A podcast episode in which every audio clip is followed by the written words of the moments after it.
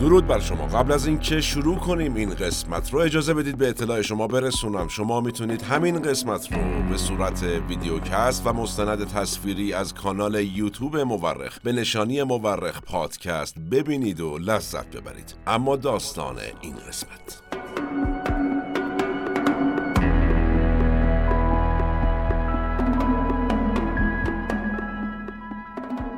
توازن وحشت مفهومی که صلحی رو رقم زد که در واقع صلح نبود. خیلی هم جنگ بود. جنگی که چون در اون طرفین به طور مستقیم به سمت هم گلوله آتشین شلیک نکردن جنگ سرد نام گرفت. گلوله ها البته شلیک می‌شد. در جنگ های نیابتی توسط دیکتاتورهایی که حمایت می شدند یا به دست جاسوسان و در مانورهای نظامی. اما دو قطب اصلی جهان که جنگ سرد رو رقم زده بودن یعنی آمریکا و شوروی هیچ وقت به سمت همدیگه شلیکی انجام ندادن چرا که هر دوشون بمب اتم داشتن و وحشت از یک تقابل هسته‌ای و ترس از نابودی قطعی دو جانبه باعث شده بود برای حدود پنج دهه دنیا درگیر جنگی باشه که ما اون رو صدا می‌کنیم جنگ سرد.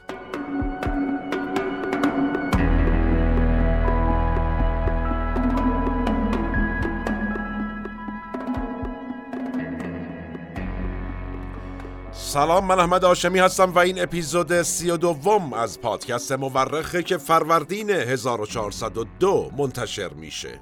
ما در قسمت قبل در رابطه با چی صحبت کردیم؟ از شروع جنگ سرد گفتیم. بلافاصله بعد از پایان جنگ جهانی دوم این جنگ سرد شروع شد. توضیح دادیم که اقدامات شوروی و در پی اون دکترین ترومن که آمریکا اون رو اجرا کرد چطور تونست جهان رو به دو بلوک شرق و غرب تقسیم کنه؟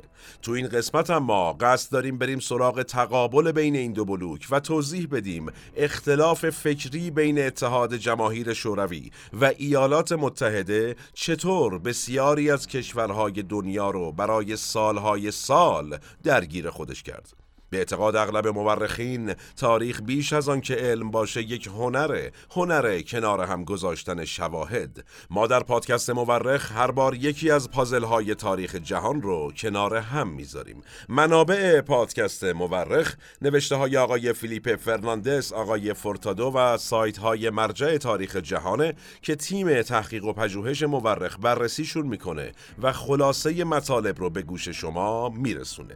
فراموش نکنید شما می‌تونید می‌تونید تمامی قسمت های پادکست مورخ رو البته تا به اینجا به صورت تصویری مستند تصویری یا ویدئوکست از کانال یوتیوب پادکست مورخ و از پلیلیست تاریخ بشر ببینید و بشنوید و لذت ببرید. نظر فراموش نشه و نوش گوش هاتون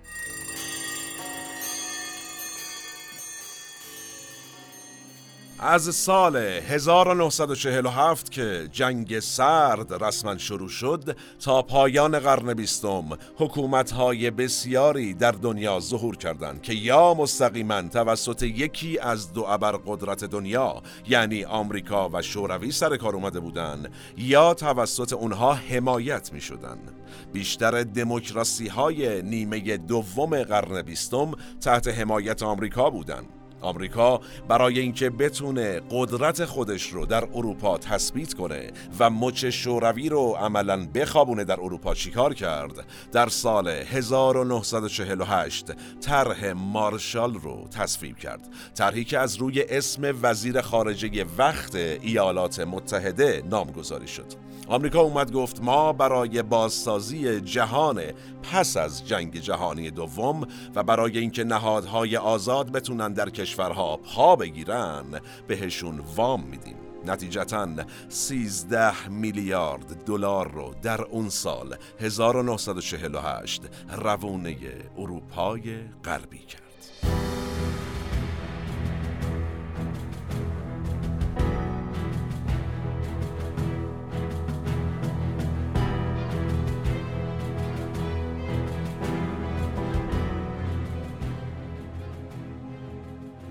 مردم آمریکا با شادمانی از اینکه مالیاتشون خرج بازسازی اروپا بشه استقبال کردند. کشورهای اروپایی هم برای اینکه پول رو بگیرن سر از پا نمیشناختن. قرار شد کشورهای متفقین از اونایی که بیطرف بودن در جنگ یا متحد هیتلر بودن سهم بیشتری بگیرن. اولویت بعدی هم صنعتی بودن کشورها بود. آمریکا اعلام کرد اگر کشورهای صنعتی زودتر سر پا بشن برای تمام دنیا بهتره یعنی به صلاح هممونه. اینطوری بود که حدود نیمی از این 13 میلیارد دلار به کی رسید؟ به انگلستان. آمریکا البته به شوروی هم تعارف زد ولی شوروی نپذیرفت. گفت بریز برای خودت.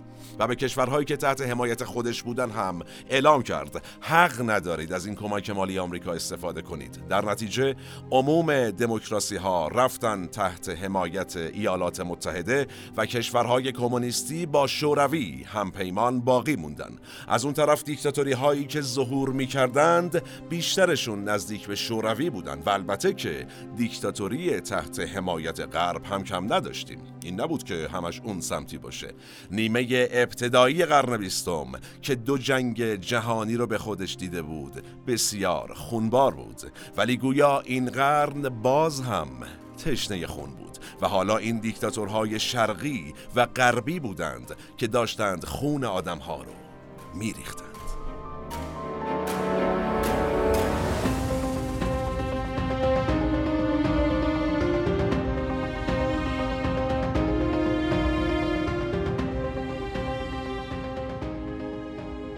در بلوک شرق بیشتر انقلاب ها بودند که دیکتاتورها رو حاکم می‌کردن جالب تاریخ. و در سمت غرب بیشتر کودتاها به دیکتاتوری ها می انجامید در اتحاد جماهیر شوروی تا سال 1953 جوزف استالین دیکتاتوری بود که به خیلی از کشورهای اروپای شرقی سلطه داشت. و بعد از اون هم آقای نیکیتا خورشوف قدرت رو در دست داشت. در خود اروپا یعنی شرق اروپا و در کشورهای کوچکتر هم دیکتاتورهای کمونیست روی کار اومدن. برای مثال نیکولای چاوشسکو در رومانی و در سال 1965 روی کار اومد که از پلیس مخفیش هنوزم به عنوان یکی از سرکوبگرترین دستگاه های امنیتی معاصر یاد می‌کنه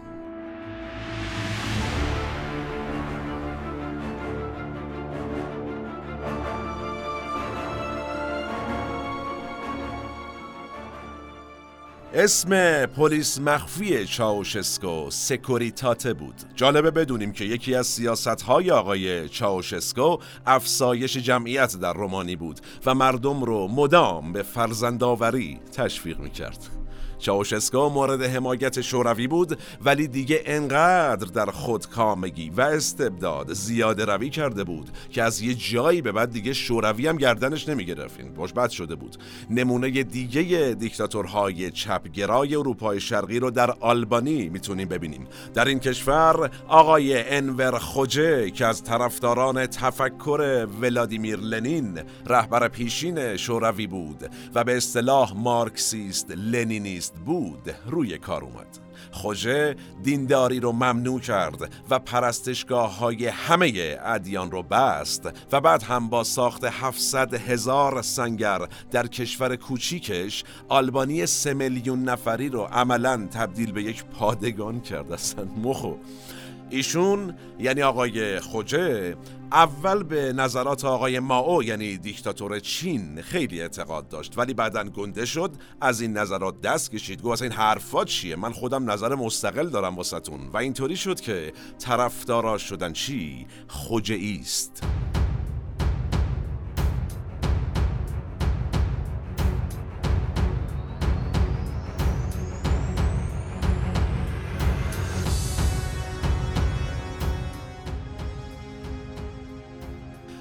خوجه است هم. از اون واجه های بامزه بود که دیکتاتورها در تاریخ ازش کم ندارن. مثلا ما بگیم که از فردا طرفدارهای مثلا هاشمی نامی میشه هاشمی است آقای برازجانی بیاد بگیم برازجانی است و تفکرش هم میشه برازجانیزم. بگذریم از این دیکتاتورهای بامزه ای که هر دفعه اسم جدیدی میگن ولی ذات یکسانه بپردازیم به ادامه. خود ماو که ازش صحبت کردیم یعنی دیکتاتور بزرگ چین. یه دیکتاتور عجیب غریب بود که بلوک شرق رو نزدیکتر به خودش می‌دونست. البته که اونم طوری کمونیسم که ایدئولوژی اصلی اتحاد جماهیر شوروی بود رو در چین اجرا کرد که خود رهبران شوروی گفتن آقا ما اصلا چی؟ ما مخالفیم چیکار داری می‌کنی؟ ما خود اون صاحبشیم این نیست.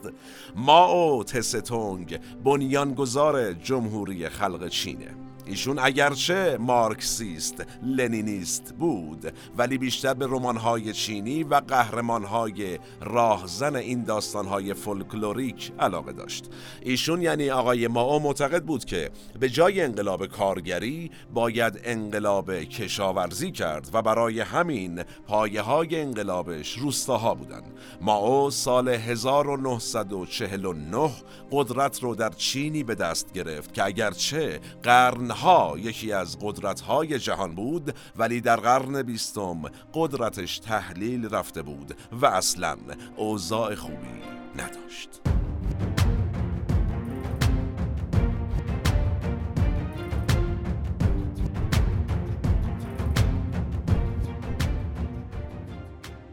ما از همون اول گفت من با استعمار یعنی آمریکا و با انحراف برجوازی یعنی شوروی مشکل دارم. و می‌خوام بیام وسط دنیا توازن بین این دوتا رو به هم بزنم. چون حرفا نیست شرق و غرب نداریم. بعد شروع کرد به حمله کردن به کشورهای همسایه و سعی کرد تنور جنگ سرد رو گرم کنه جورایی. یکی از طرحهای بزرگ ماو طرحی بود به اسم جهشی به سمت پیشرفت. اصلا اسمو ببین دیکتاتورا توانمندن در اسم. اصلا عجیبه تو تاریخ نشون داده. آقای ماو بنا داشت تمام زمین های کشاورزی رو مصادره کنه و بعد هم اشتراکیشون کنه. نتیجهش هم این شد که 38 میلیون نفر چین از قحطی مردن.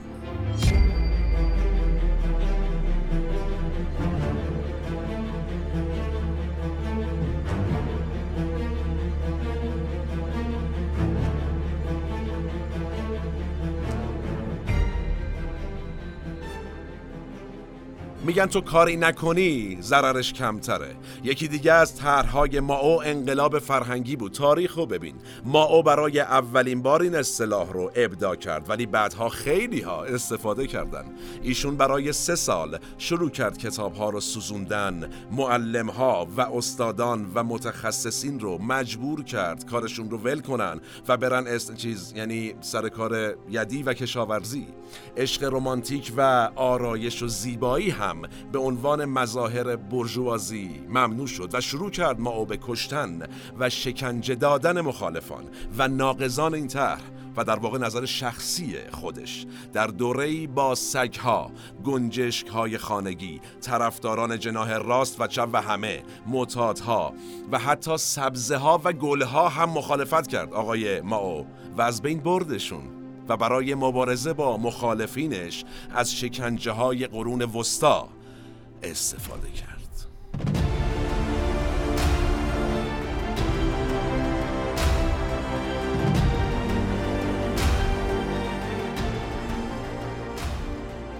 تاریخ ندونیم مجبوریم و محکومیم که تکرارش کنیم. اگر فکر می‌کنیم که خونریزترین دیکتاتور تاریخ آقای هیتلر بود سخت در اشتباهیم.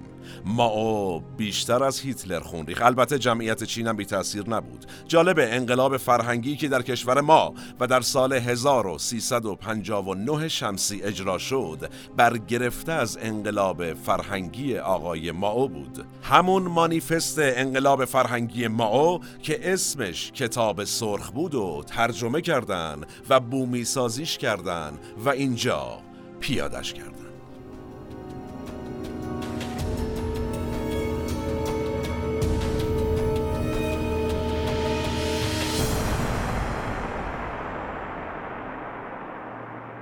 یکی دیگه از دیکتاتورهای خونخوار قرن بیستم که خودش رو پیرو ما می‌دونست پل پوت بود. کسی که رهبر خمرهای سرخ در کشور کامبوج بود و معتقد بود ایشون باید این کشور رو برگردونه به دوران قرون وسطا.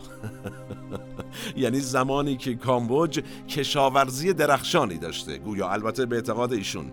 برای این کار اومد چیکار کرد؟ آقای پل پت همه پولدارها و تحصیل کرده ها رو کشت و تمام شهرها رو تخلیه کرد و تمام زیرساخت های صنعتی رو نابود کرد. یه سری کشتزار مرگ ساخت که توش حدود دو میلیون نفر از جمعیت هشت میلیونی کامبوج ها رو کشت و همونجا دفنشون کرد.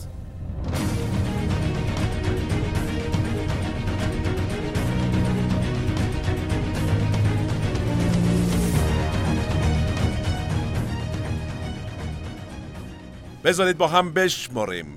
اریش هونکر در آلمان شرقی یوسیپ تیتو در یوگسلاوی معمر قذافی در لیبی کیم ایل سونگ در کره شمالی فیدل کاسترو در کوبا هوشی مینه در ویتنام شمالی و خیلی های دیگه دیکتاتورهایی بودند که کلا یا تا یه مدتی حامی و تحت حمایت شوروی بودند. و از اون طرف آگوستو پینوشه در شیلی. آلفردو شتروسنر در پاراگوه رافائل تروخیو در دومینیکن. فرانسوا دوالیه در هایتی. فولخنسیو باتیستا در کوبا. موبوتو سس سوکو در زئیر نگو دین دیم در ویتنام جنوبی. پارک جون هی در کره جنوبی و خیلی های دیگه هم دیکتاتورهایی بودند که بازم کلا یا تا یه مدتی حامی و تحت حمایت آمریکا بودند.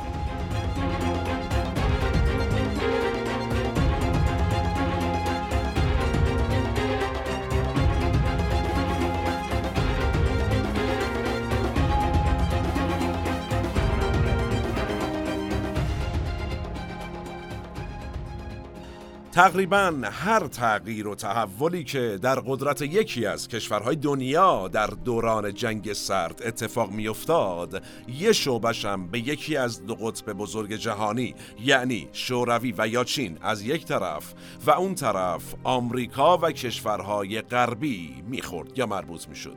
حتی خیلی از تحلیلگرهای سیاسی انقلاب اسلامی ایران رو هم در همین چارچوب تحلیل می‌کنن و معتقدن که آمریکایی ها از ترس اینکه چپهای طرفدار شوروی در ایران قدرت بگیرن حاضر شدند اسلام گراها در ایران روی کار بیان.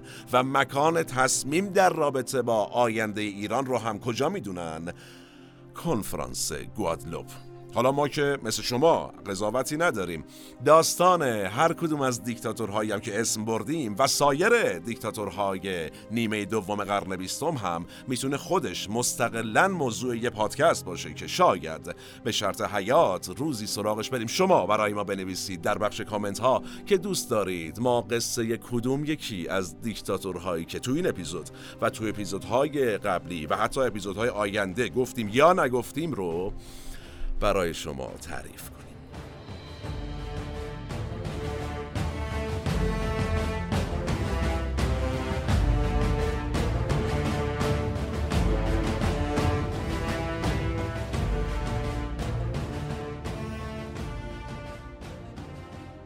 سال 1973 یک عکس خبری تونست جایزه پولیتزر رو ببره. پولیتزر معتبرترین جایزه روزنامه نگاری در آمریکاست. حالا این عکس خبرگزاری اسوسییتد پرس سربازای ویتنام جنوبی رو نشون میده که پشت سر کودکان وحشت زده از انفجار بمب ناپالم یعنی یک نوع بمب آتشزا راه میرن بدون اینکه توجهی بهشون داشته باشن. یکی از این کودکان فان تای کیم فوکه دختری که لباساش در اثر انفجار بمب آتش گرفته و اونها رو پاره پاره کرده و از تنش درآورده و داره با گریه فرار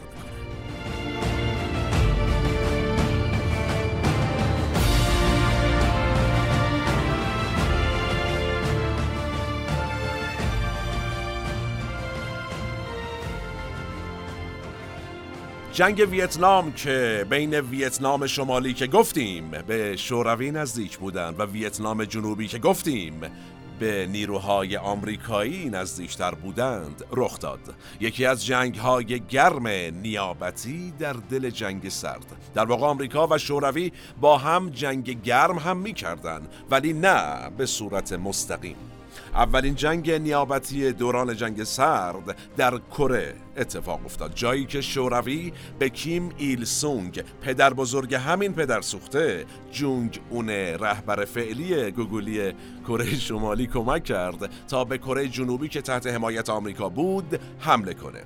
آمریکا و متحدانش البته به کره جنوبی کمک کردند تا ارتش کره شمالی رو پس بزنه. و اینطوری کشور کره برای همیشه به دو قسمت تقسیم شد و خانواده کیم هم با همین پدر سوخته گوگلی که الان هست رهبر کره شمالی باقی موندند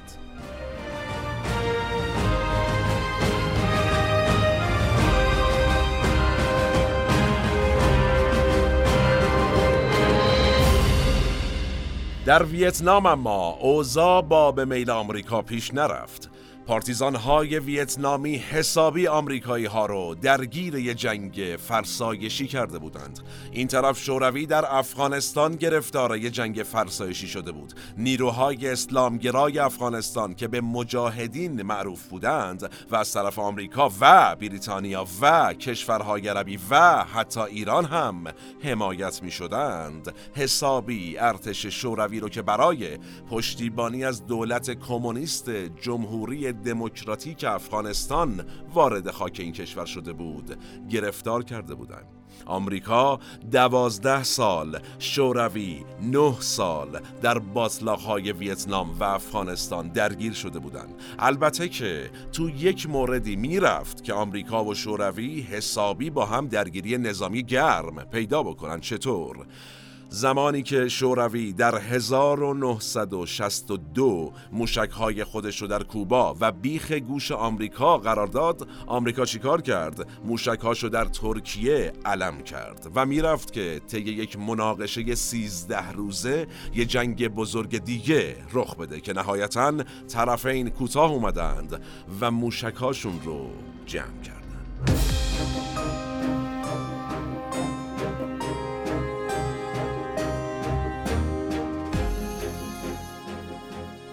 جنگ بین دو بلوک شرق و غرب به توازن بمب اتم، حمایت از حکومتها و جنگهای نیابتی محدود نبود. یکی دیگه از نشانه های جنگ سرد رقابت فضایی بین دو کشور آمریکا و شوروی بود. سازمان فضایی فدرال روسیه از شوروی و سازمان ناسا از آمریکا وارد یک رقابتی شدند برای حضور هرچه پررنگتر در فضا. چه کاری بود؟ این مسابقه با ارسال ماهواره اسپوتنیک وان توسط شوروی به فضا شروع شد.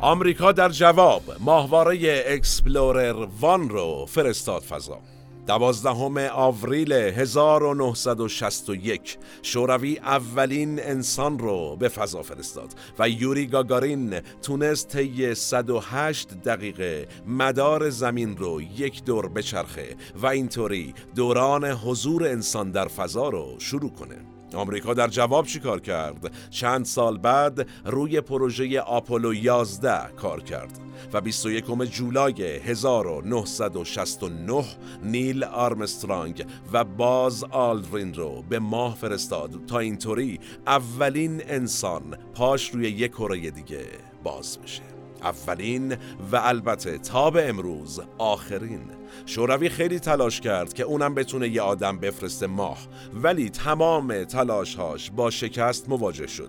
این کشور بودجه هنگفتی رو بابت این آزمایش های فضایی صرف کرد و اینطوری اقتصادش خیلی آسیب دید. یه سری معتقدن که اساسا پروژه آپولو 11 اصلا اتفاق نیفتاده و همش صحنه سازی آمریکا بوده. چرا؟ برای اینکه اقتصاد شوروی رو بکشونه سمت پروژه های فضایی غیر ممکن و بهش آسیب بزنه. ولی به هر حال اونچه در حال حاضر به عنوان واقعیت پذیرفته شده اینه که انسان برای یک بار تونست بره ماه.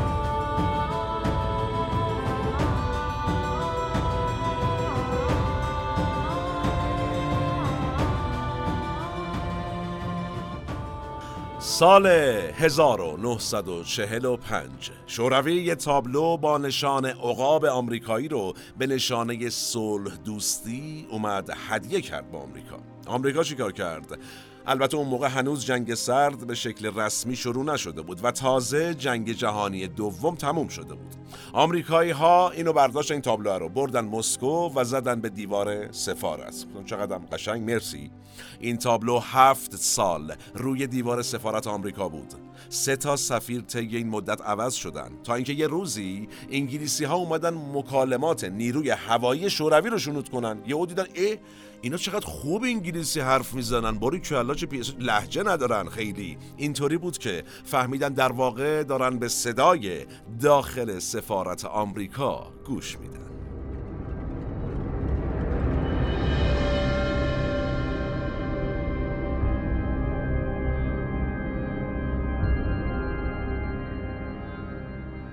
دو تا کارشناس از آمریکا میان این دستگاه شنود رو پیدا می‌کنن و بعد از کلی بررسی متوجه میشن تو تابلویی که بهشون داده شده بود یه قشای خازنی با یه آنتن کوچیک کار گذاشته شده. مخ تو بدون هیچ باتری و منبع تغذیه‌ای در واقع می‌تونسته مثل میکروفون مکالمات سفارت رو به گوش روزها برسونه. یعنی نوش گوش هاشون می شده در واقع. آمریکایی ها از روی این دستگاه کپی می‌کنن ولی صداشو در نمیارن. تا کی؟ سال 1960 یک هواپیمای جاسوسی آمریکا بالای خاک شوروی سرنگون میشه. آمریکا میگه آقا این هواپیمای ما رو رفته هواشناسی کنه. مثل همین چند وقت پیش که بالون چینی رفته بود بالای آمریکا و آمریکایی‌ها می‌گفتن آقا این جاسوسیه والا چینی‌ها می‌گفتن شلوغ می‌کنید هواشناسی برف کی میاد؟ ناراحت نباشین به هر حال روزها اون موقع عکس های جاسوسی که هواپیمای آمریکایی گرفته بود و رو می‌کنن روزها پرونده رو می‌ذارن زیر بغلشون پا میشن میرن شورای امنیت سازمان ملل. و اینجاست که آمریکا میگه اه اینجوریاست. حالا که اینطوریه اینم تابلوی جاسوسی روزها. اونا هم از ما جاسوسی کردند. حالا بچرخ تا بچرخی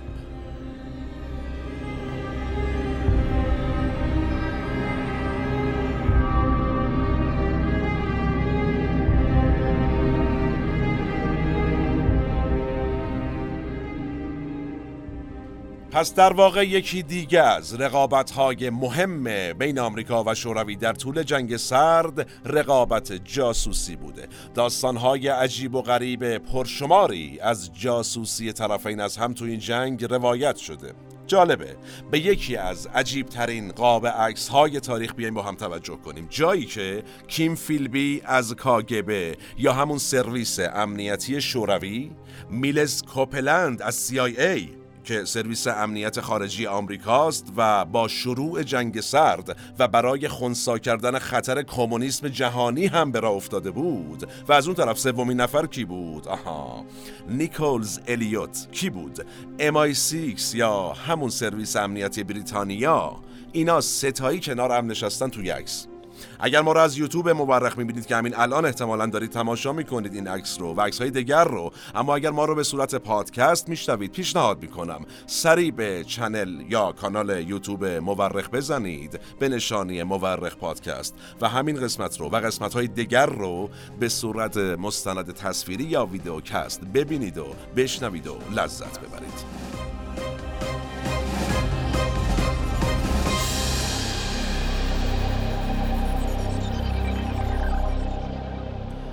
حالا چطوری میشه؟ یه نیروی کاگبه کنار دوتا نیروی امنیتی غربی لم داده باشه. آقای فیلبی رئیس بخش ضد شوروی در MI6 بود و رفیق صمیمی آقای الیوت. ولی خودش جاسوس شوروی بود. شما کارو ببین. یه مورد مشابه دیگه. آقای جولیوس روزنبرگ مهندس مخابراتی ارتش آمریکا و بعدا معلوم شد که خود ایشون و همسرش جاسوس شوروی هستند و اطلاعات هسته‌ای آمریکا رو به شوروی دادند. سال 1953 هر دوشون توسط آمریکا اعدام شدند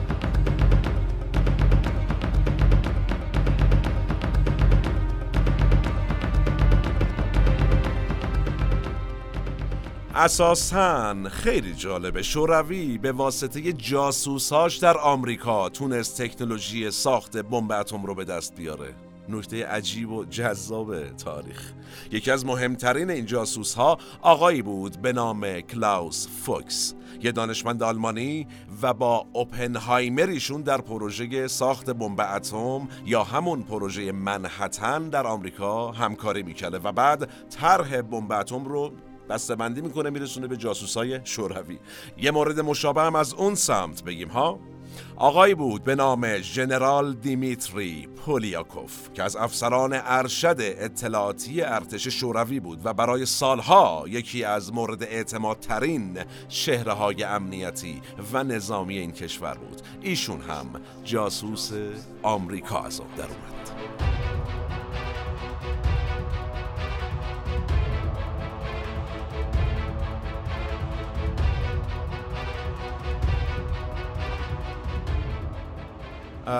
قبل از ادامه بحث مثل قسمت های قبلی پادکست مورخ اجازه بدید که چند تا فیلم خوب هم معرفی بکنیم. ولی نظر شخصی ماست. در رابطه با فضای جاسوسی در طول جنگ سرد که فیلم هم خیلی زیاد داریم ازش پل جاسوسان اول استیون اسپیلبرگ ساخته و قطعا فیلم جذابیه جاسوسی که از سرد سیر آمد به کارگردانی آقای مارتین ریت. دیگه چی بگیم؟ پرده پاره. آقای هیچکاک ساخته هیچکاک بزرگ. اینها پیشنهادهای خوبی می‌تونه باشه. پیشنهاد می‌کنم ببینید لذت ببرید. در اتاق فضای سیاسی اجتماعی آلمان شرقی. اسمش زندگی دیگران و فیلم باربارا. فیلم خداحافظ لنین رو حتما میشه دید و لذت برد و جنگ فضایی هم که خب قطعا فیلم اولین انسان که آقای شزل ساخته به نظرم از دست دادنش اشتباس و حیفت راستی تا اینجا اومدیم. در رابطه جنگ ویتنام هم فیلم معرفی بکنیم دیگه. شما هم به ما معرفی بکنید. بنویسید برامون.